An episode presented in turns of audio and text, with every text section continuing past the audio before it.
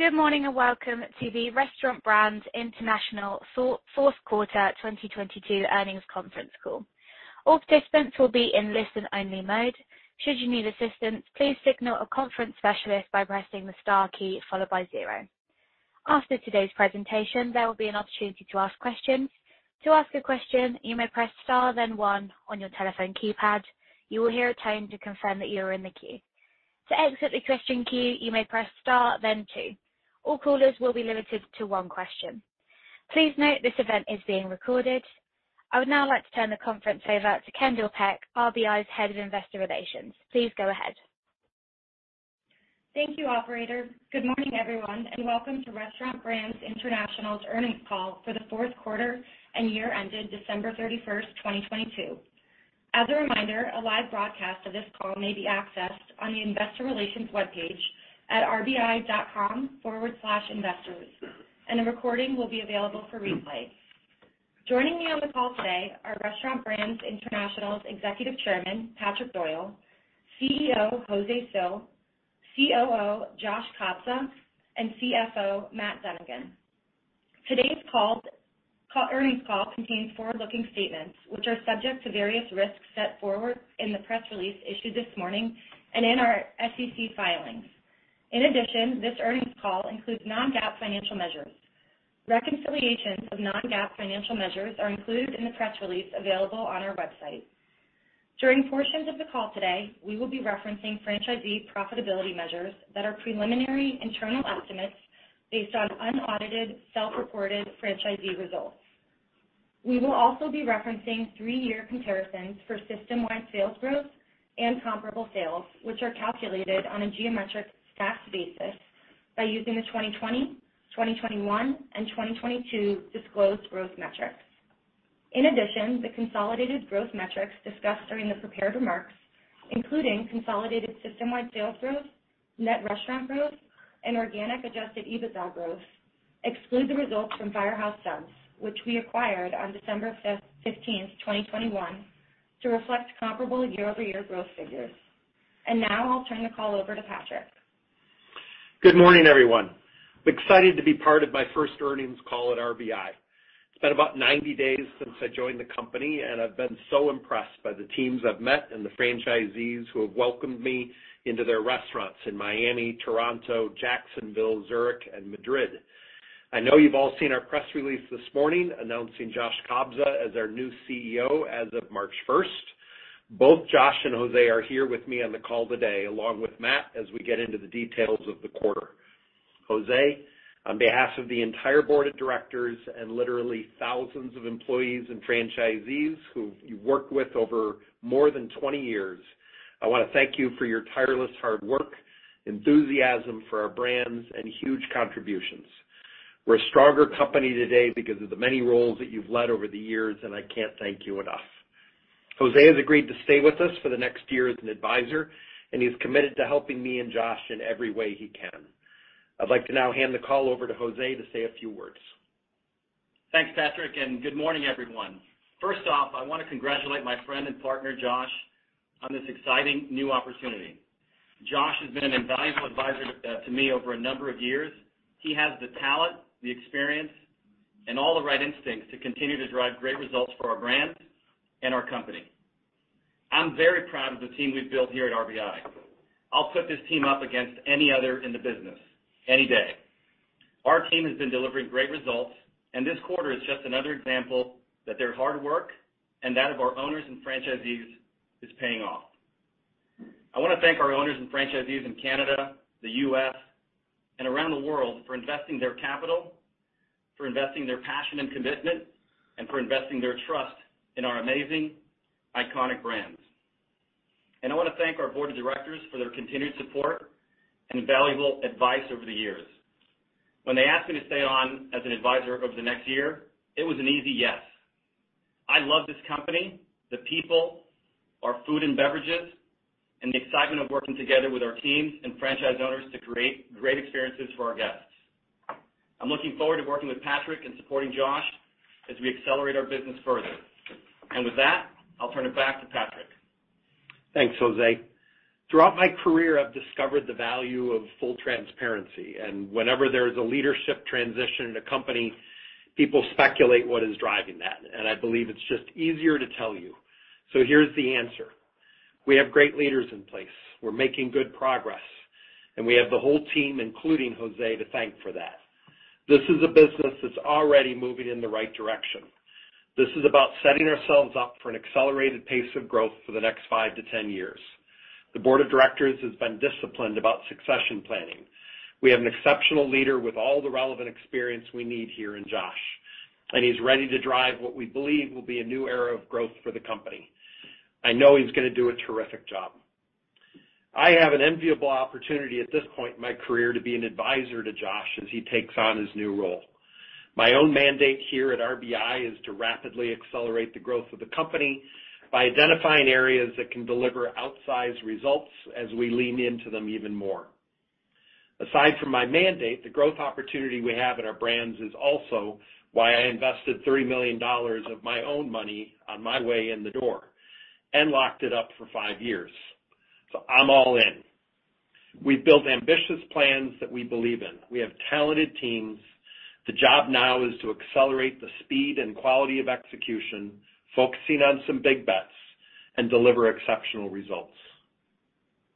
One of the themes you'll hear a lot from us going forward is the importance of franchisee success at the heart of everything we do. And more specifically, that means strong and growing franchisee profitability. When restaurant-level profitability is strong and growing, it means our franchisees increasingly have more money to invest in their restaurants, in modern digital menu boards, refreshing kitchen equipment, opening new locations, and feeling the pride of creating exceptional guest experiences and providing meaningful employment to hundreds of thousands of their team members.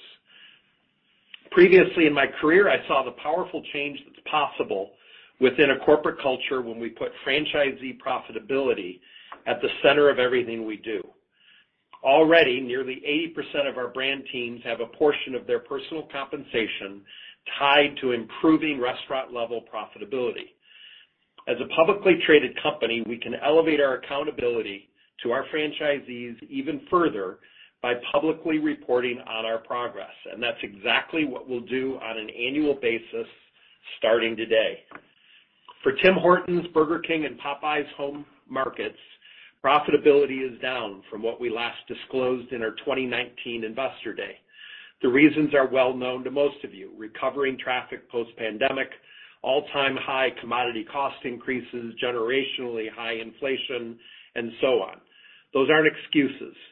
And what matters, in my opinion, is our baseline today and how we grow from here. Tim Hortons in Canada remains one of the industry's most loved restaurant concepts, with roughly 220,000 of average four-wall EBITDA in 2022. There's an opportunity in Canada to improve profitability across all formats and regions as we continue implementing the plan the team has already delivered so much success on. We've now reported seven quarters of strong sales growth at Tim's, and we've seen good momentum continue into 2023. Burger King U.S. average four-wall EBITDA in 2022 was approximately 140,000. We're seeing early positive impacts from our investments behind Reclaim the Flame plan, as reflected in our results. We've previously announced that we have signed a new spending agreement with 96% of our U.S. franchisees that says if we're at a minimum of 175,000 of average four-wall EBITDA by the end of 2024, then our franchisees will invest an incremental 50 basis points into the advertising fund for 2025 and 2026. Obviously, the team is focused and motivated to achieve this target at a minimum, and we believe there is a lot more upside there in the coming years. At Popeyes U.S., average four-wall EBITDA in 2022 was roughly $210,000, with pressure versus prior years related to commodity and labor costs. A big focus of the team this year is working with our franchisees to streamline their kitchens and improve restaurant operations, which we believe will contribute to growing restaurant profitability over time. And at Firehouse, we're working to fully integrate the different systems, and we'll include their profitability as part of our annual disclosure in the future. As you hear us talk about the big areas for growth in the company, this is a good baseline to measure our progress against over the next five plus years. Our long-term growth as a company is tied to the growth of franchisee profitability. You'll see us do our part in menu innovation, marketing, restaurant design, technology, and digital. And we'll work closely with franchisees who need to do their own part to improve their profitability, particularly delivering excellent and consistent execution and a positive team member and guest environment in their restaurants. We are all in with franchisees who share our ambition for the growth we know we are capable of delivering. And along the way, it's likely that a few people will leave the system and transition their restaurants to franchisees who share our long-term mindset for success and growth. I believe that franchisees who are all in, working in their restaurants and leading their teams are going to be excited by and rewarded for their confidence in the team we have here at RBI. We are fully committed to those franchisees' success. I'm looking forward to speaking with you all in more detail on February 22nd, answering your questions, and sharing some more on why I'm so excited to return to the restaurant industry and especially RBI. What I will say today is that after my first 90 days here, I have even more conviction in the opportunities we have across all four brands to accelerate our growth. Now, Josh will take us through the results of the quarter, and then Matt will make some comments before we open things up for your questions. Josh? Good morning, everybody. Thank you very much, Patrick, for all of your support so far, and I'd like to thank José, who's been a great leader and a friend to me for my entire time so far at RBI. It's still early days for me in thinking through priorities in my new role, and I plan to spend the next few months listening to our teams, our franchisees, and you all, and making sure that our plan for the future incorporates all of your perspectives on how we can be the most successful together in the coming years. That said, I do have some initial reflections. One is that we have an amazing business, fantastic people, and a lot of tailwinds. I think this is really a question of how we can make our business move faster and operate even better. And one of the most straightforward ways to allow our teams to move faster is to give them more autonomy and ownership within our global company structure. I'm looking forward to sharing more of my thoughts on these and other topics in the coming months and quarters. I feel very fortunate to have the support of José, who's been in this role for the last four years. And I'm also very fortunate and thankful to have Patrick as a leader and a mentor to learn from and work with as we take our next step uh, towards this phase of growth. But let's be efficient and get into the results that we're here to talk about this morning. We closed out the year with momentum, having made great progress across a number of important initiatives, including driving strong sales growth at Tim Hortons Canada, launching our Reclaim the Flame plan at Burger King U.S., increasing our net new restaurants year-over-year, improving operations, and enhancing the digital guest experience. We also continue to make strides in our ESG journey, including being named to the Dow Jones Sustainability Index for the first time. We finished the year on a strong note, growing fourth quarter consolidated comparable sales 8% year-over-year and net restaurants over 4%, which led to system-wide sales growth of 11% year-over-year, excluding Firehouse Subs in Russia. Our comparable sales included double-digit growth at Tim Hortons Canada and in our Burger King International business, as well as sequential improvements in Burger King, Popeyes, and Firehouse Subs home markets. These results were aided by continued growth in our digital channels, with global digital sales up 24% year-over-year to over $3.5 billion in the fourth quarter, representing over a third of consolidated system-wide sales. For the full year, we grew digital sales 31% to $13 billion. We also closed out 2022 with some improved momentum in development, delivering 754 net new restaurants in the quarter and 1,266 net new openings for the year. We saw the benefits of having broad-based development opportunities, with Popeyes contributing 30% of our total net restaurant growth in 2022 and Tim Hortons driving nearly 25%. Tim Hortons added close to 200 net new units during the quarter and surpassed the 1,700 store mark outside of Canada, including China, which crossed the 600 store mark. Popeyes had a solid development year in North America while also ramping up internationally, including opening its first stores in fast-growing chicken QSR markets like South Korea and Indonesia. Meanwhile, Firehouse Subs kicked off its development journey as a member of the RBI family, signing new agreements to expand in Western Canada.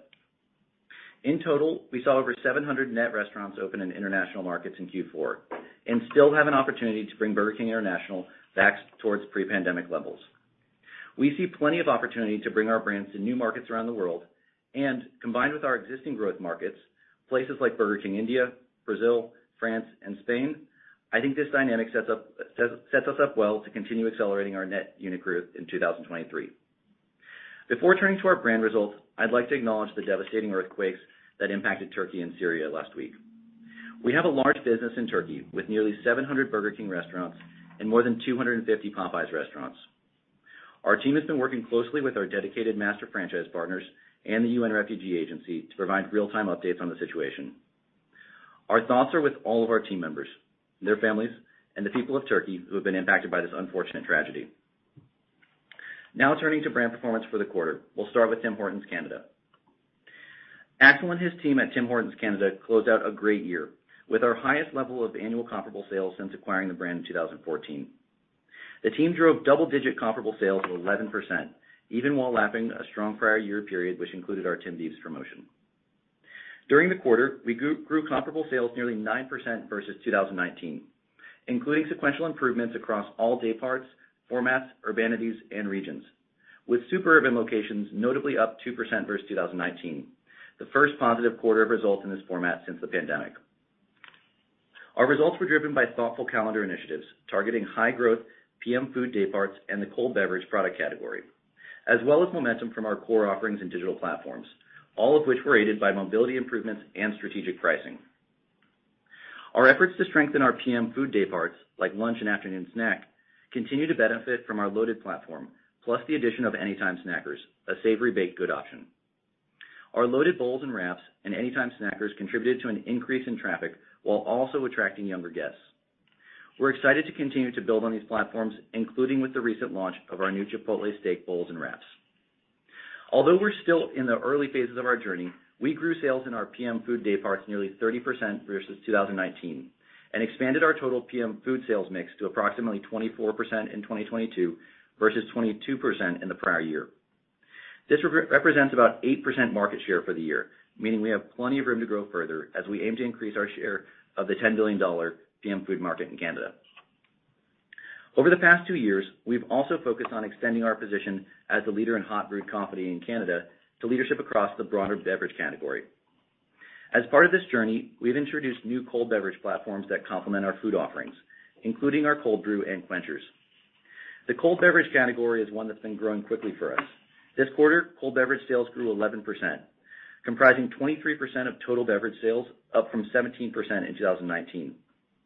In 2022, we held nearly 25% of the 4 billion Canadian dollar cold beverage market, and we see a clear path to build on our recent innovations to capture even more share. Digital, which represented over a third of system-wide sales in 2022, also remains a core long-term growth engine for Tim's in Canada. We know that digital guests visit more often and have a higher check on average, resulting in 5x more spend over the course of the year versus non-digital guests. In October, we rolled out our new Scan and Pay feature, which allows our 4 million monthly active Tims Rewards members to use just one scan to pay for orders, earn loyalty points, and redeem rewards. Looking ahead, we see opportunities to enhance the Tim's digital experience even more by improving the look and feel of our app and adding more rewards options and reasons to engage with our platform every day. Our teams and restaurant owners have also been focused on operational improvements. We saw the benefits of hospitality and speed of service workshops, enhanced field team visits, and trainings, all translating into restaurant-level operational improvements this quarter, including a 12% sequential improvement in guest satisfaction and shaving a second off speed of service. I'd like to thank our restaurant owners and their team members for remaining focused on driving operational excellence and delivering a great experience in the communities they serve, helping to solidify Tim Hortons' place as the most loved and trusted restaurant brand in Canada. Turning now to Burger King U.S. In our first quarter of the new Reclaim the Flame plan, the team delivered a sequential improvement in comparable sales to 5% year-over-year. Tom and his team's focus on operations, menu innovation, and enhancing our digital capabilities were further aided by reclaiming a stronger share of voice with our Fuel the Flame marketing investment. You've heard us highlight again and again the correlation between operational excellence and sales and profitability. Since sharpening our focus on operations in mid-2021, Burger King has achieved an over 40% improvement in guest satisfaction with six consecutive quarters of progress. We've accomplished this by supporting franchisees through several initiatives, including expanding our field team, implementing our new franchise success system to provide consistent data and key metrics, and holding targeted gold standard service and Whopper training sessions across the system in the fourth quarter.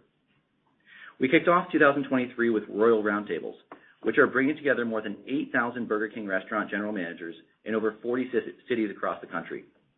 Our goal is to rally the system behind Reclaim the Flame, providing them with hands-on education and instilling a sense of pride for the valuable work they're doing to deliver an exceptional guest experience in our restaurants. I had a chance to attend the Miami session last week, and the enthusiasm from our restaurant general managers is truly inspiring and rewarding. During the fourth quarter, we kicked off our Royal Reset program, spending approximately $17 million of the $250 million program. This included allocating an initial $15 million to Royal Refresh for new point-of-sale terminals, kitchen display screens, and indoor digital menu boards, which we'll start deploying this month. These investments are matched dollar for dollar by participating franchisees who have chosen to invest in kitchen equipment like fryers and broilers, as well as property enhancements like improved lighting and signage. Given strong interest from our franchisees and to better capitalize on the momentum we're seeing in the business, we've decided to accelerate our timeline and now expect to deploy the majority of our announced $50 million Royal Refresh spend in 2023. We also continued working through applications for our Royal Reset remodel program, which provides up to $200 million of funding for high-quality remodels, prioritizing restaurants, operators, and remodel scopes that offer the greatest potential to deliver the highest returns for our franchisees. We've mentioned before that quality over quantity is a key priority for this program, and I'm pleased to see franchisees also embracing this mindset. Nearly a quarter of the remodel applications are for scrape and rebuilds. While these scrapes are the most capital-intensive project type, they also see the highest sales uplifts and position the brand for success in their markets for decades to come. The Royal Reset program, team member trainings, and Royal Roundtables help to ensure our restaurants are ready to welcome guests as we drive traffic to the system with our $150 million Fuel the Flame marketing and digital investments, which also began in Q4. I'm really proud of our team's new You Rule campaign highlighting the Whopper. I won't attempt to sing the jingle here, and you all probably have it stuck in your heads by now anyways, but this is a truly iconic campaign highlighting one of our strongest brand equities. We've already seen early indications of success from this campaign, including sequential improvements in brand health metrics like top preference during the fourth quarter. Now to move on to our results. Our 5% increase in comparable sales was driven by our focus on the Whopper, sustained momentum in Royal Crispy Chicken platform, and thoughtful value positioning. Our calendar initiatives were further enhanced by $13 million of spending against our Fuel the Flame program, including $9 million on marketing investment, which included brand communications to reintroduce our guests to our core equities like the Whopper and Have It Your Way. In addition, our ongoing efforts to improve our digital capabilities helped drive fourth quarter digital sales growth of 36% year-over-year, reaching approximately 11% of system-wide sales. Before I shift to Burger King International, I want to touch on the health of our franchisee base. We know this is a key focus for investors, especially given a recent insolvency in the system. We have hundreds of franchisees across the country, many of whom are experienced local operators. We have families who have been in the business for decades and are important contributors to their local economies and communities. That said, it's also clear that we have operators who are struggling, and we're actively working to help them improve or transition their portfolios to more engaged, operationally strong franchisees, all with the goal of positioning the system for long-term success. As Patrick discussed, we know that one of the best ways to improve the financial health of our franchisees is to drive traffic and top-line sales while thoughtfully implementing initiatives to improve the bottom line. We also know that strong operations are highly correlated with franchisee profitability. That's why Tom has been so focused on operations as we work to drive traffic back into the system. We are seeing this translate into improvements in franchisee profitability, with Q4 profitability up about 40% year-on-year.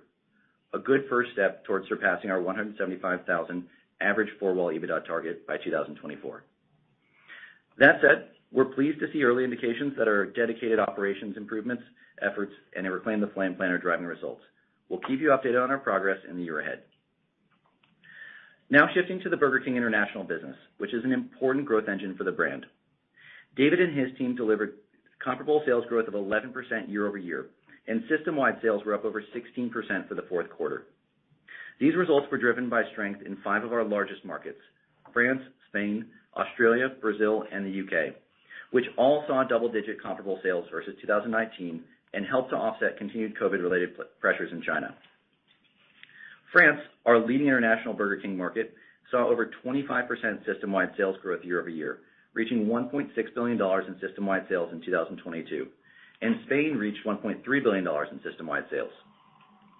For the fourth quarter, digital sales in Burger King's international markets comprised over 60% of system-wide sales and grew approximately 27% year-over-year, driven by kiosks and delivery. China and South Korea generated over 90% of sales through digital channels, with France, Spain, and Italy reaching over 80%, Brazil at over 50%, and the U.K., Saudi Arabia, and UAE generating over 30% of sales digitally this quarter. We're very excited about the potential of our international business and look forward to extending this momentum into 2023 and beyond. Turning now to Popeyes. Our development momentum resulted in net restaurant growth of 10% and coupled with comparable sales of nearly 4%, including 1.5% comparable sales in the U.S., led to system-wide sales growth of over 11% for the quarter. Throughout 2022, we've been commenting on the strides the team has been making to bring the brand's unique Louisiana flavors to more and more guests around the world. We were recently named the number two best franchise in Entrepreneur's Franchise 500, and we believe the strong value proposition of this brand is becoming more and more recognized in the broader franchisee community. Our emphasis on entering into long-term agreements with high-quality partners whose ambitions and values are aligned with our own, coupled with the business transformation we've experienced over the past few years, are major contributors to this development journey. We ended the year just shy of 4,100 restaurants globally, up from roughly 2,700 when we first acquired Popeyes in 2017. This year, we saw over 200 restaurant openings in North America alone, featuring the greatest number of new franchisees and highest percentage of freestanding single or double drive-thru locations in the past five years. We also started to see the brand's global development pipeline take hold. In 2022, we opened over 180 net new stores outside of North America. That's a nearly 7x increase versus 2017 levels, with growth coming from existing markets like Turkey, Spain, Brazil, and the U.K., as well as exciting new market entries like South Korea, India, and Indonesia. In the U.S., the launch of our Blackened Chicken Sandwich in November proved to be a great extension of our chicken sandwich platform, offering guests another delicious, high-quality product well-positioned for more everyday consumption without sacrificing the flavor of the classic chicken sandwich. This addition resonated well with guests and helped drive a healthy rebound in overall chicken sandwich performance. As I mentioned, Sami and his team have also been focused on enhancing operations at Popeyes in the U.S. In this quarter, we saw continued improvement in guest satisfaction levels. We know that top operators, or those who score the highest on key metrics like guest satisfaction, speed of service, and brand standards execution, generated over 30% higher four-wall EBITDA in 2022 than the system average, which is why improving operations is such an important aspect of our long-term strategy. We were also pleased to drive approximately 20% of our sales through digital channels at Popeyes U.S. this quarter, up over 30% year-over-year, driven by strength in delivery and mobile order and pay. As we look into 2023, we're focused on delivering another strong development year, innovating around key menu items and enhancing the guest experience through improved digital capabilities and operations, including making our restaurants easier to run for our team members. And finally, moving to Firehouse Subs. We rounded out Firehouse Subs' first full year as part of the RBI family, making meaningful progress positioning the brand for future growth. Throughout 2022, we worked on integrating Firehouse and continued to transition from an area representative model to a more traditional corporate and franchisee-led development model like our other brands, all to position Firehouse for higher unit growth in the future. In addition, we've identified areas of opportunity to enhance the brand's digital capabilities, including around our mobile app and loyalty program, and we'll have more to share on our digital path in 2023. Firehouse Subs ended the year with average unit volumes of nearly $925,000 on a trailing 12-month basis. That's up about 25% versus 2020 levels. During the fourth quarter, Firehouse Subs saw net unit growth of 2.4% and relatively flat comparable sales, resulting in a 3.9% year-over-year increase in system-wide sales. Successful digital initiatives, including Name of the Day, helped drive a third of sales through digital channels for the quarter. The Firehouse Subs Public Safety Foundation also remained active this quarter and surpassed $73 million of grants awarded since inception. The brand's commitment to this foundation is a key driver of its resonance with guests and strong brand health metrics, including number one in supports communities and has values similar to my own. We look forward to ensuring Firehouse Subs remains an important fixture in its communities for many years to come. I'll turn it over to Matt, who will discuss our financial results for the quarter. Matt? Thanks, Josh. Good morning, everyone. For the fourth quarter, excluding Firehouse and Russia, our global system-wide sales grew 11%, and our adjusted EBITDA grew approximately 6% organically. Our Fuel the Flame investment in Burger King US was a $13 million headwind to our adjusted EBITDA, reducing our year-over-year growth rate by approximately 2%. Our growth rate was also reduced by another 4% related to a few additional drivers, including a $9 million decrease in cash distributions received from various joint ventures, a $7 million year-over-year increase in bad debt at Burger King, largely related to the recent BKUS franchisee insolvency Josh mentioned, and a $5 million increase in segment G&A, excluding Firehouse. As we've discussed, over the past few years, we've been making proactive investments across key areas of the business that we believe will help accelerate our plans to enhance the guest experience and drive long-term profitable growth for us and our franchisees. We feel confident we have the resources we need to drive our plans forward, and as we look to 2023, we currently expect to see a significant moderation in the year-over-year growth of our core segment G&A. During the quarter, as a result of depreciation in both the Canadian dollar and the euro versus the US dollar, we saw our adjusted EBITDA FX headwind increase versus third quarter levels to $31 million year-over-year. As a reminder, on average, for every 100 basis point change in the Canadian dollar versus the US dollar, we see a roughly $3 million quarterly EBITDA impact. And for every 100 basis point change in the euro, we see a roughly $1 million EBITDA impact per quarter. Before turning to EPS, I'd like to briefly discuss our sales minus cost of sales margin within our Tim Hortons segment.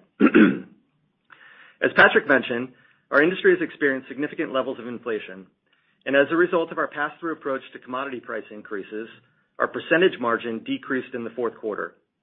As a reminder, the way we manage our business is designed to provide visibility and stability to our restaurant owners, including adjusting prices at designated times during the year. As an example, we typically buy coffee nine to 12 months out, and as a result, in Q4, we were working through inventory that was purchased at more elevated price levels. Given these timing dynamics, we believe looking at our sales minus cost of sales margin on a full year basis is a better indicator of the business. Now shifting to EPS. Our fourth quarter adjusted earnings per share was $0.72 and grew approximately 5% organically year-over-year, excluding an FX headwind of $0.05 per share.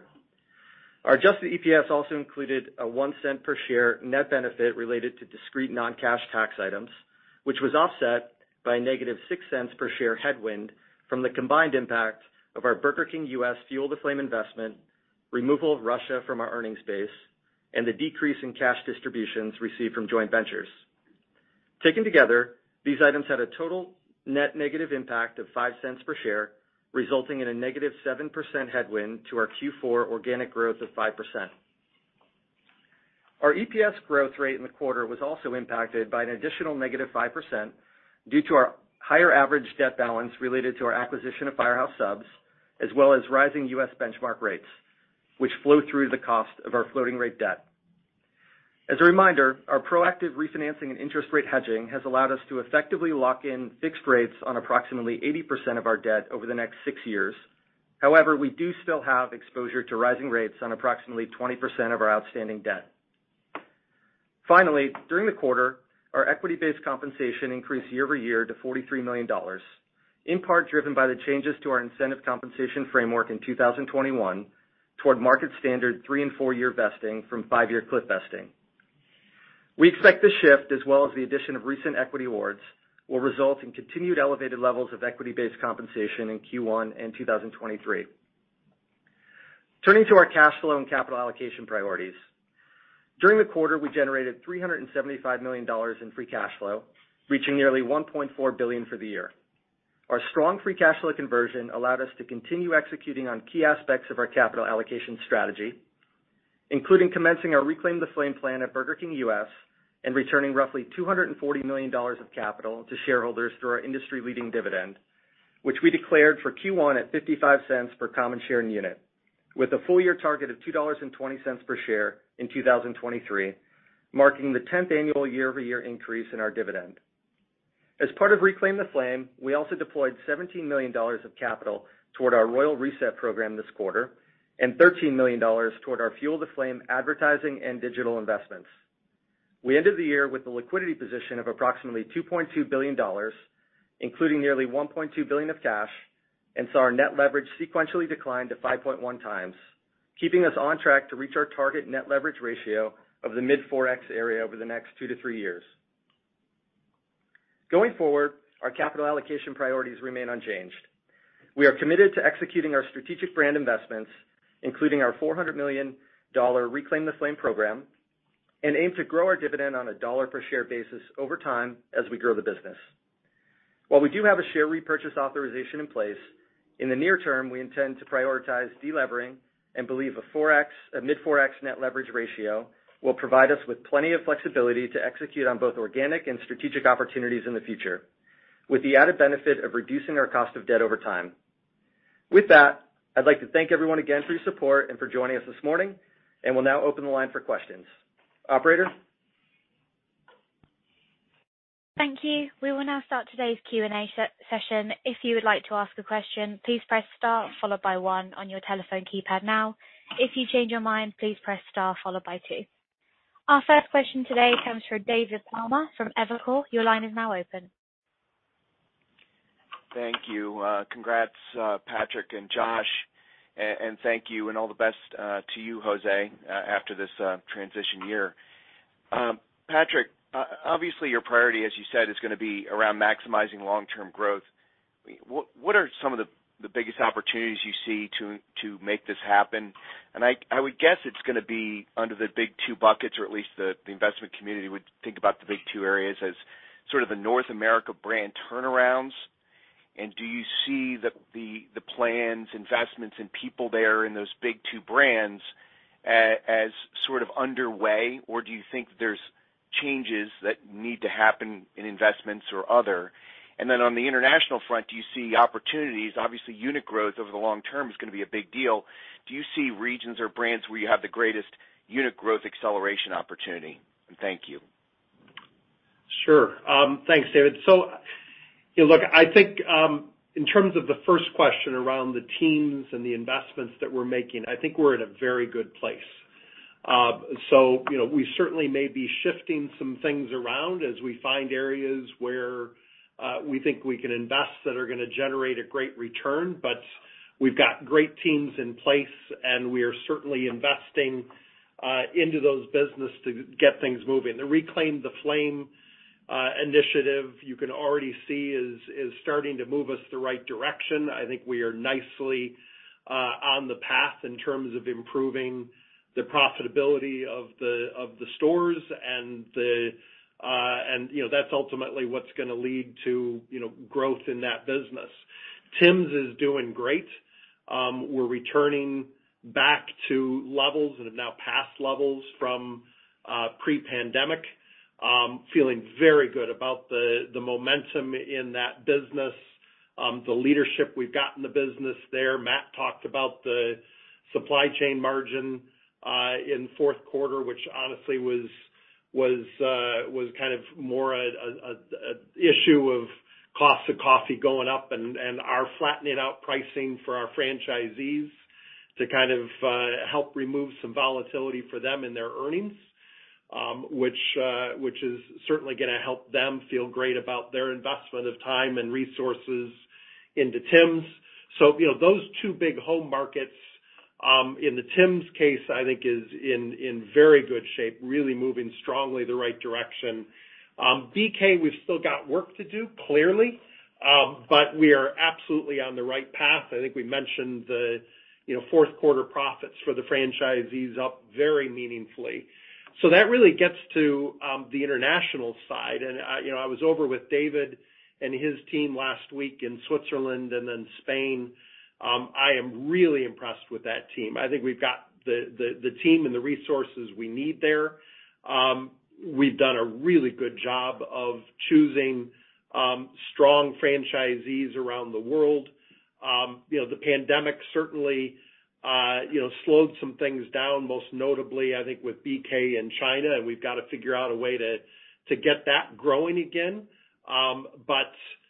Overall, you know, when you look at the the scale and scope of the BK business outside of the U.S., um, we've got a big base of business that is gonna continue to grow. At the same time, we've now got three great brands that we're gonna be able to move through that international network that is gonna generate new store growth for a very, very long time. And I should add, on the whole, very strong unit economics in our international businesses, which ultimately, you know, if you if you combine great franchisees who are well capitalized with strong unit economics, um, that's what's gonna drive your your net new store growth. And so you know, most of the store growth is gonna come ultimately from outside of the U.S. Popeyes doing a great job in the U.S. with store growth. Um, the international business is gonna be the engine on stores uh, for decades to come, and I feel really good about the the state of that business, the investments we've made there, the team that's in place, and how that's gonna generate store growth going forward. Our next question today comes from Brian Bittner from Oppenheimer & Co. Your line is open. Thank you. Good morning, and uh, congratulations, Josh and José, and welcome back, Patrick. Good to hear from you. Um, as it relates to improving franchise profitability, which is obviously a huge part of your mandate, the company's mandate, franchisee profitability, as obviously you know, is down a lot from when it was last disclosed in 2018. I believe at that time, Tim Hortons was at $320K. It's now 220K. Burger King was at, I think, 180K. It's now at, you know, 140K. So Outside of improving sales and improving comps, what do you believe um, are the other more controllable opportunities, again, outside of sales leverage, as it relates to executing uh, against this mandate to improve franchisee profitability? Yeah. Good morning. Good morning, Brian. Thanks so much for for the question. I think a few different thoughts on this one. I think it's been a great initiative from Patrick to bring franchise profitability kind of even more to the forefront here. It's something we focus on for for a long time. Um but now we'll we'll be talking about with you all as well and a bunch internally. I think, you know, to the points you made, first of all, sales and traffic are the start of this equation, so we do need to focus there. And I think the good news on that front is that we have a quite a bit of momentum in some of our core markets. We had a great quarter at uh, Tim's, and we're starting to see some of the results uh, in BK US from our Reclaim the Flame plan. So I think uh, we we got some good momentum on the sales side, and that will help us a lot. I think on the stuff below sales, you know, we we did see a tremendous amount of inflation, especially across the COGS uh, lines over the last couple of years. And I think there's a little bit of better news uh, coming on that front. We are seeing some moderation in COGS inflation, and I think that really helps. If we can put together the combination of driving some sales and traffic back into the restaurant, uh, plus have some moderation in some of those cost lines, you know, I think that's the formula that we'll be focused on going forward, and I think can drive some meaningful improvement in franchise profitability this year.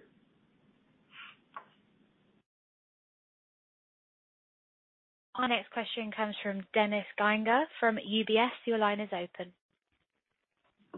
Great. Thanks for the question. And Patrick and Josh, congratulations, and José, best of luck on the transition. I appreciate all the detail and the commentary on the franchisee profitability and the strategic focus here. Um, just specific to Burger King US and perhaps Tim's Canada, the focus clearly on improving four-wall profitability, but wondering if there's any thoughts to add with respect to what closures could look like relative to historical levels. Does that need to change at all as as we get the system in an even better place? Or is it really the focus on the profitability, um and that number doesn't need to um need to change at all? Yeah. Good morning, Dennis. Thank you so much for the question.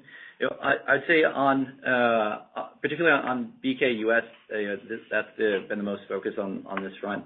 You know, like I said, we, uh I think what's really encouraging that we're seeing some good momentum on the sales side. Reclaim the Flame looks like it's working. Some of the new advertising and focus on the Whopper is working. And that's helped both sales and, as I mentioned, profitability, which was up about 40% in the fourth quarter. So we'll be hoping to build on that momentum. That said, as I also mentioned, there there are some franchisees who are going through some difficulties, whether it's operational or capital structures. And we saw one of those situations with an insolvency Uh, that happened here recently. And I you know, I think our goal as we look through those situations will be to make sure that we're thoughtful about all the different stakeholders and make sure we get to the right outcomes through those processes to make sure that all of those businesses are set up to be operationally and financially uh, successful for the long run. You know, part of that may be closures, and we'll work through each of those individually and make sure we get to the right outcomes for the long run, and we'll keep you updated on on any of those outcomes as we go in the coming quarters.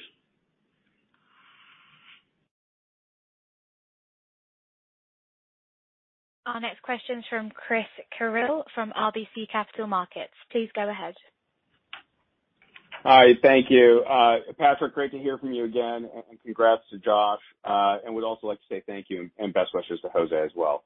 Um, so encouraging results out of BKUS, and it seems like there are uh, positive early results from and reception to Reclaim the Flame.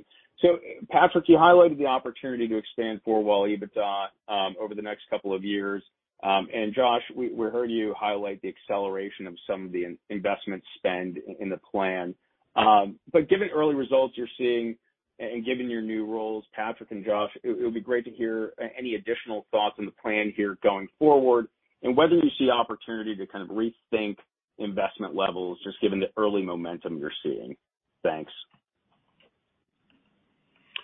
You know, I'll start. Look, that we are excited by the momentum in the business. Um, I think we're getting a lot of things right.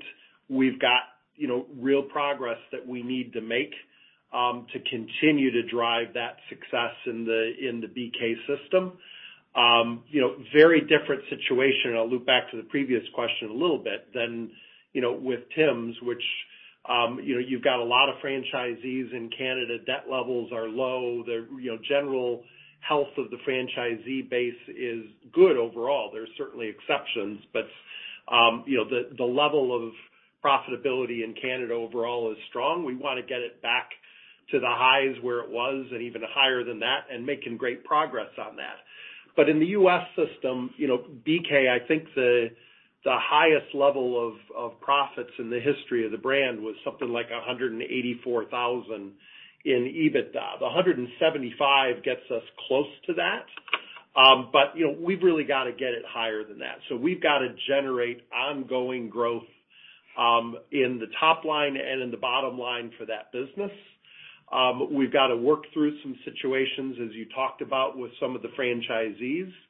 But you know, ultimately, if we've got the averages moving in the right direction, the health of the system is you know, continuing to get better. It certainly makes it easier to work through with some that have got capital structures that are um you know, not what you want them to be and kind of work through those situations. But from a level of investment, um, you know, the Reclaim the Flame, I think what it did for us is give us an opportunity to prove that investing in this business is to generate good returns for the franchisees and for the company in growing the the overall health of the business and the guest experience, and you know, and you can see that it is is working. And so, you know, if you've if you've proven a good return on investment, then um, you know, it's most directly linked with the marketing, um, which we already have an agreement from the franchisees. Once we've gotten to the 175 in 2024, then they commit for an extra 50 basis points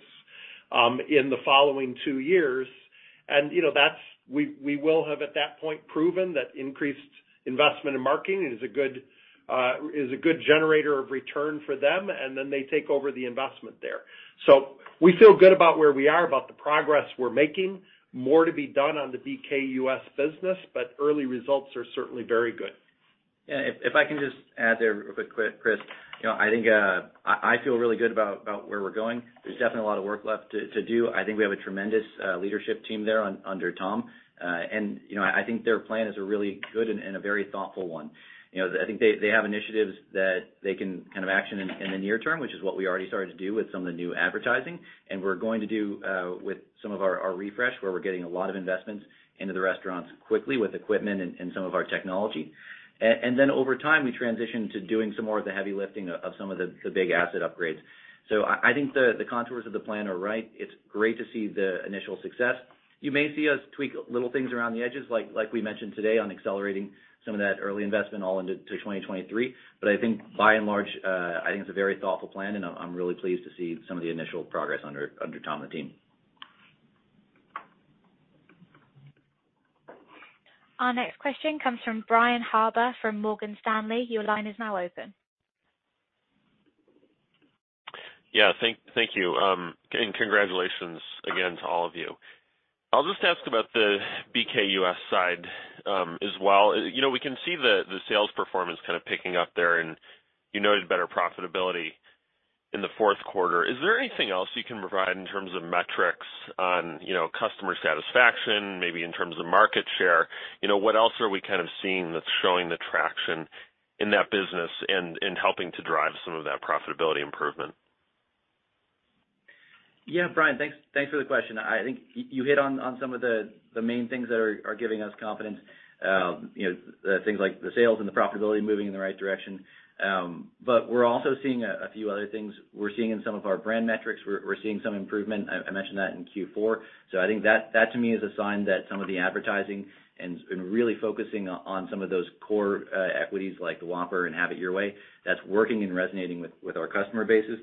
Uh, I think we are also seeing improvements in customer satisfaction. Like, our guest satisfaction metrics have been improving and, you know, that's not new. It's actually it's been pretty consistent over the last year and a half or so. So I think that's certainly a positive sign. And it's no accident. It's an outcome of some pretty deliberate efforts we made to make investments back in the field team and make sure that we had a really clear system that the franchisees believed in of how we would grade performance and manage that performance. So I think that's uh that's really encouraging. And you know, the other stats we keep an eye on, we're you know, we're keeping an eye on both our kind of our sales performance versus the industry and increasingly our traffic performance versus the industry. So I think we've seen some encouraging progress there over the last year or two, and we'll keep a close eye on those things as well.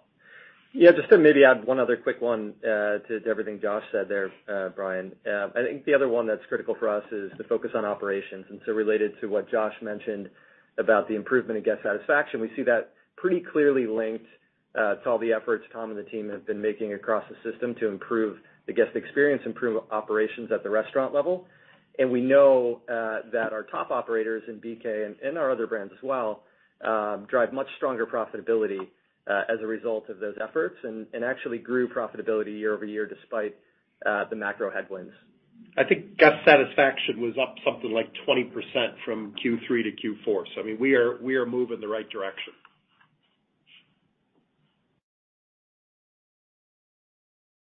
Our next question comes from Sara Senatore from Bank of America. Your line is now open. Oh, thank you.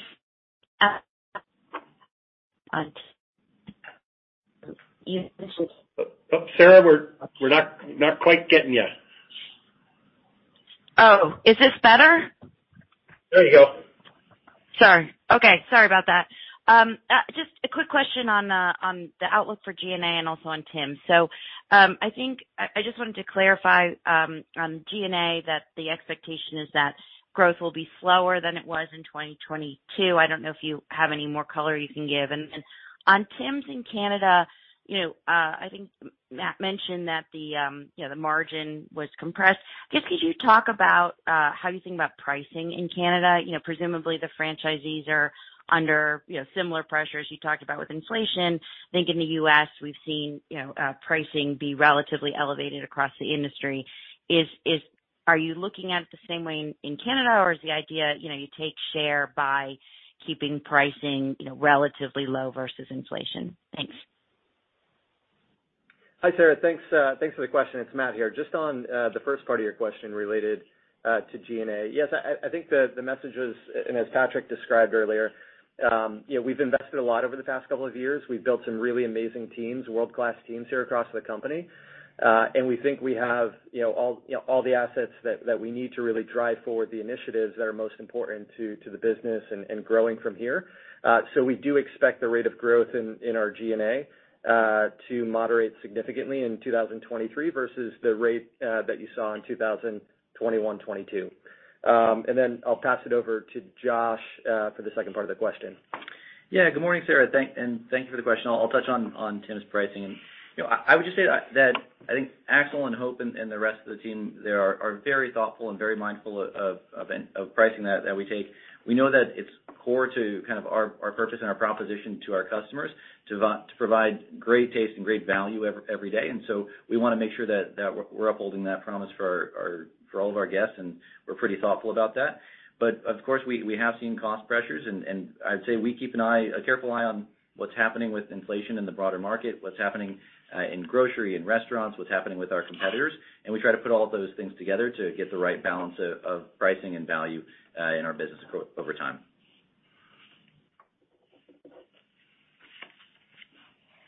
Our next question comes from Gregory Francfort from Guggenheim. Your line is now open. Hey, uh, thanks for the question. Um, my question is just around around development. And I mean, there's been a lot of talk about interest rates and capital availability potentially impacting franchisee appetite. Can you talk about this maybe from a U.S. perspective, but also from an international perspective where leverage might be lower? And then as you look out to the pipeline for store development this year, do you think you have a chance of accelerating overall store growth despite those headwinds? Thanks. Yeah. Thanks, Greg. I appreciate the question. And you know, I think my perspective on this, I think at the end of the day, kind of development always comes back to ROI. Uh, we need to have a good, uh, a really strong set of unit economics across our concepts, and that's what'll cause franchisees to want to invest. So that's what we're really focused on. I think our, you know, some of our um, uh our further discussion of franchisee profitability today really highlights how much that's going to be a focus for us. Of course, kind of through the cycle, you're gonna see movements in interest rates and that will impact the cost of financing that people need to pay back. So that's certainly an influence in some of our discussions. But I would say overall, you know, we feel pretty good about uh, about where we're going. We've got a lot of amazing partners around the world, and we have very strong unit economics in a lot of those markets. Uh and that's why I mentioned a little bit earlier in my prepared remarks that uh, we're excited about the year ahead and feel like we're on a good path to try and improve the pace of growth uh, around the world. Our next question comes from Mark Petrie from CIBC. Your line is now open.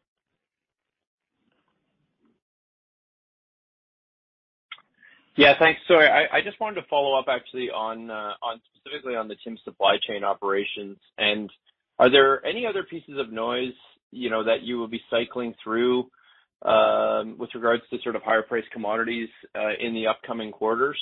Um and then my question on pricing was already asked, but perhaps when you look back on 2022, anything you can provide with regards to how you might have compared to the industry or to uh or to CPI?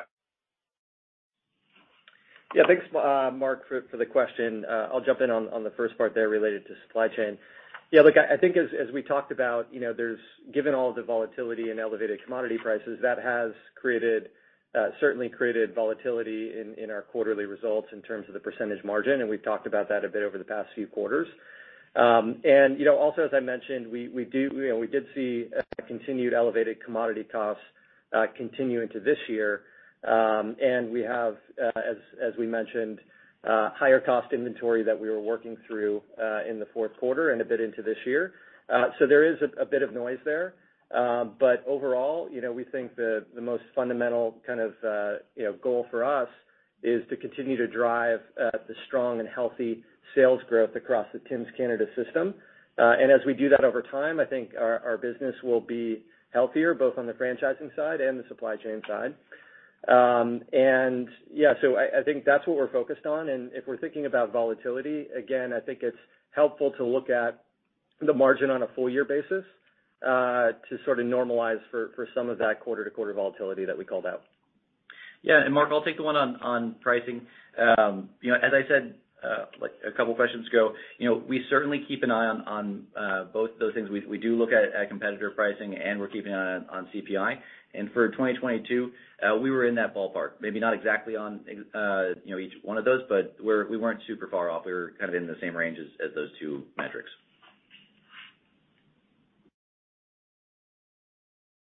Our final question today comes from Lauren Silberman from Credit Suisse. Your line is now open. Thank you very much. I wanted to just follow up on the accelerating growth. As we frame the priorities, is the near term focus more about accelerating comps and franchisee profitability and then that'll ultimately unlock accelerated growth over the medium to long term? Or can this be done in tandem, so you have franchisee profitability more in the home markets and also accelerating international unit growth in tandem? Thank you. Yeah, you know, I'll handle that one. All of the unit growth we're getting today is is a function of strong unit economics. And uh and so it's it's kind of a, it is certainly the answer is both, and it depends on the market. But where we're getting good growth in units, it's because we've got really strong unit economics, and we've got the right franchisee partners who are well capitalized, et cetera. There are other areas where we can accelerate the growth, either by introducing uh new brands into new markets in international or by working on uh on franchisee four-wall EBITDA to improve it so that it is gonna generate a good return for them. So it really comes down to a function of which market and where they are in the uh the pace of development of that market. Um, but you know, both. So where we're getting it, it's because economics are good, and where we're gonna accelerate it, it's gonna be by improving the economics and getting capital into those markets to build more units. Yep, I totally agree, Patrick. You know, I would just say I think one of the greatest gifts that Jose has left me with is exactly what he said. I think we have incredibly talented teams uh, across all of our business units around the world, and they're working on all of those things. We have amazing teams in our home markets Uh, who are working on driving same-store sales and franchise profitability and the growth of those markets. And we also have an amazing team in international uh, who's working uh, on developing our footprint around the world. I think there's a lot of exciting stuff, and as I said at the beginning, a lot of tailwinds for us, and we'll be working hard on all those things throughout the coming year.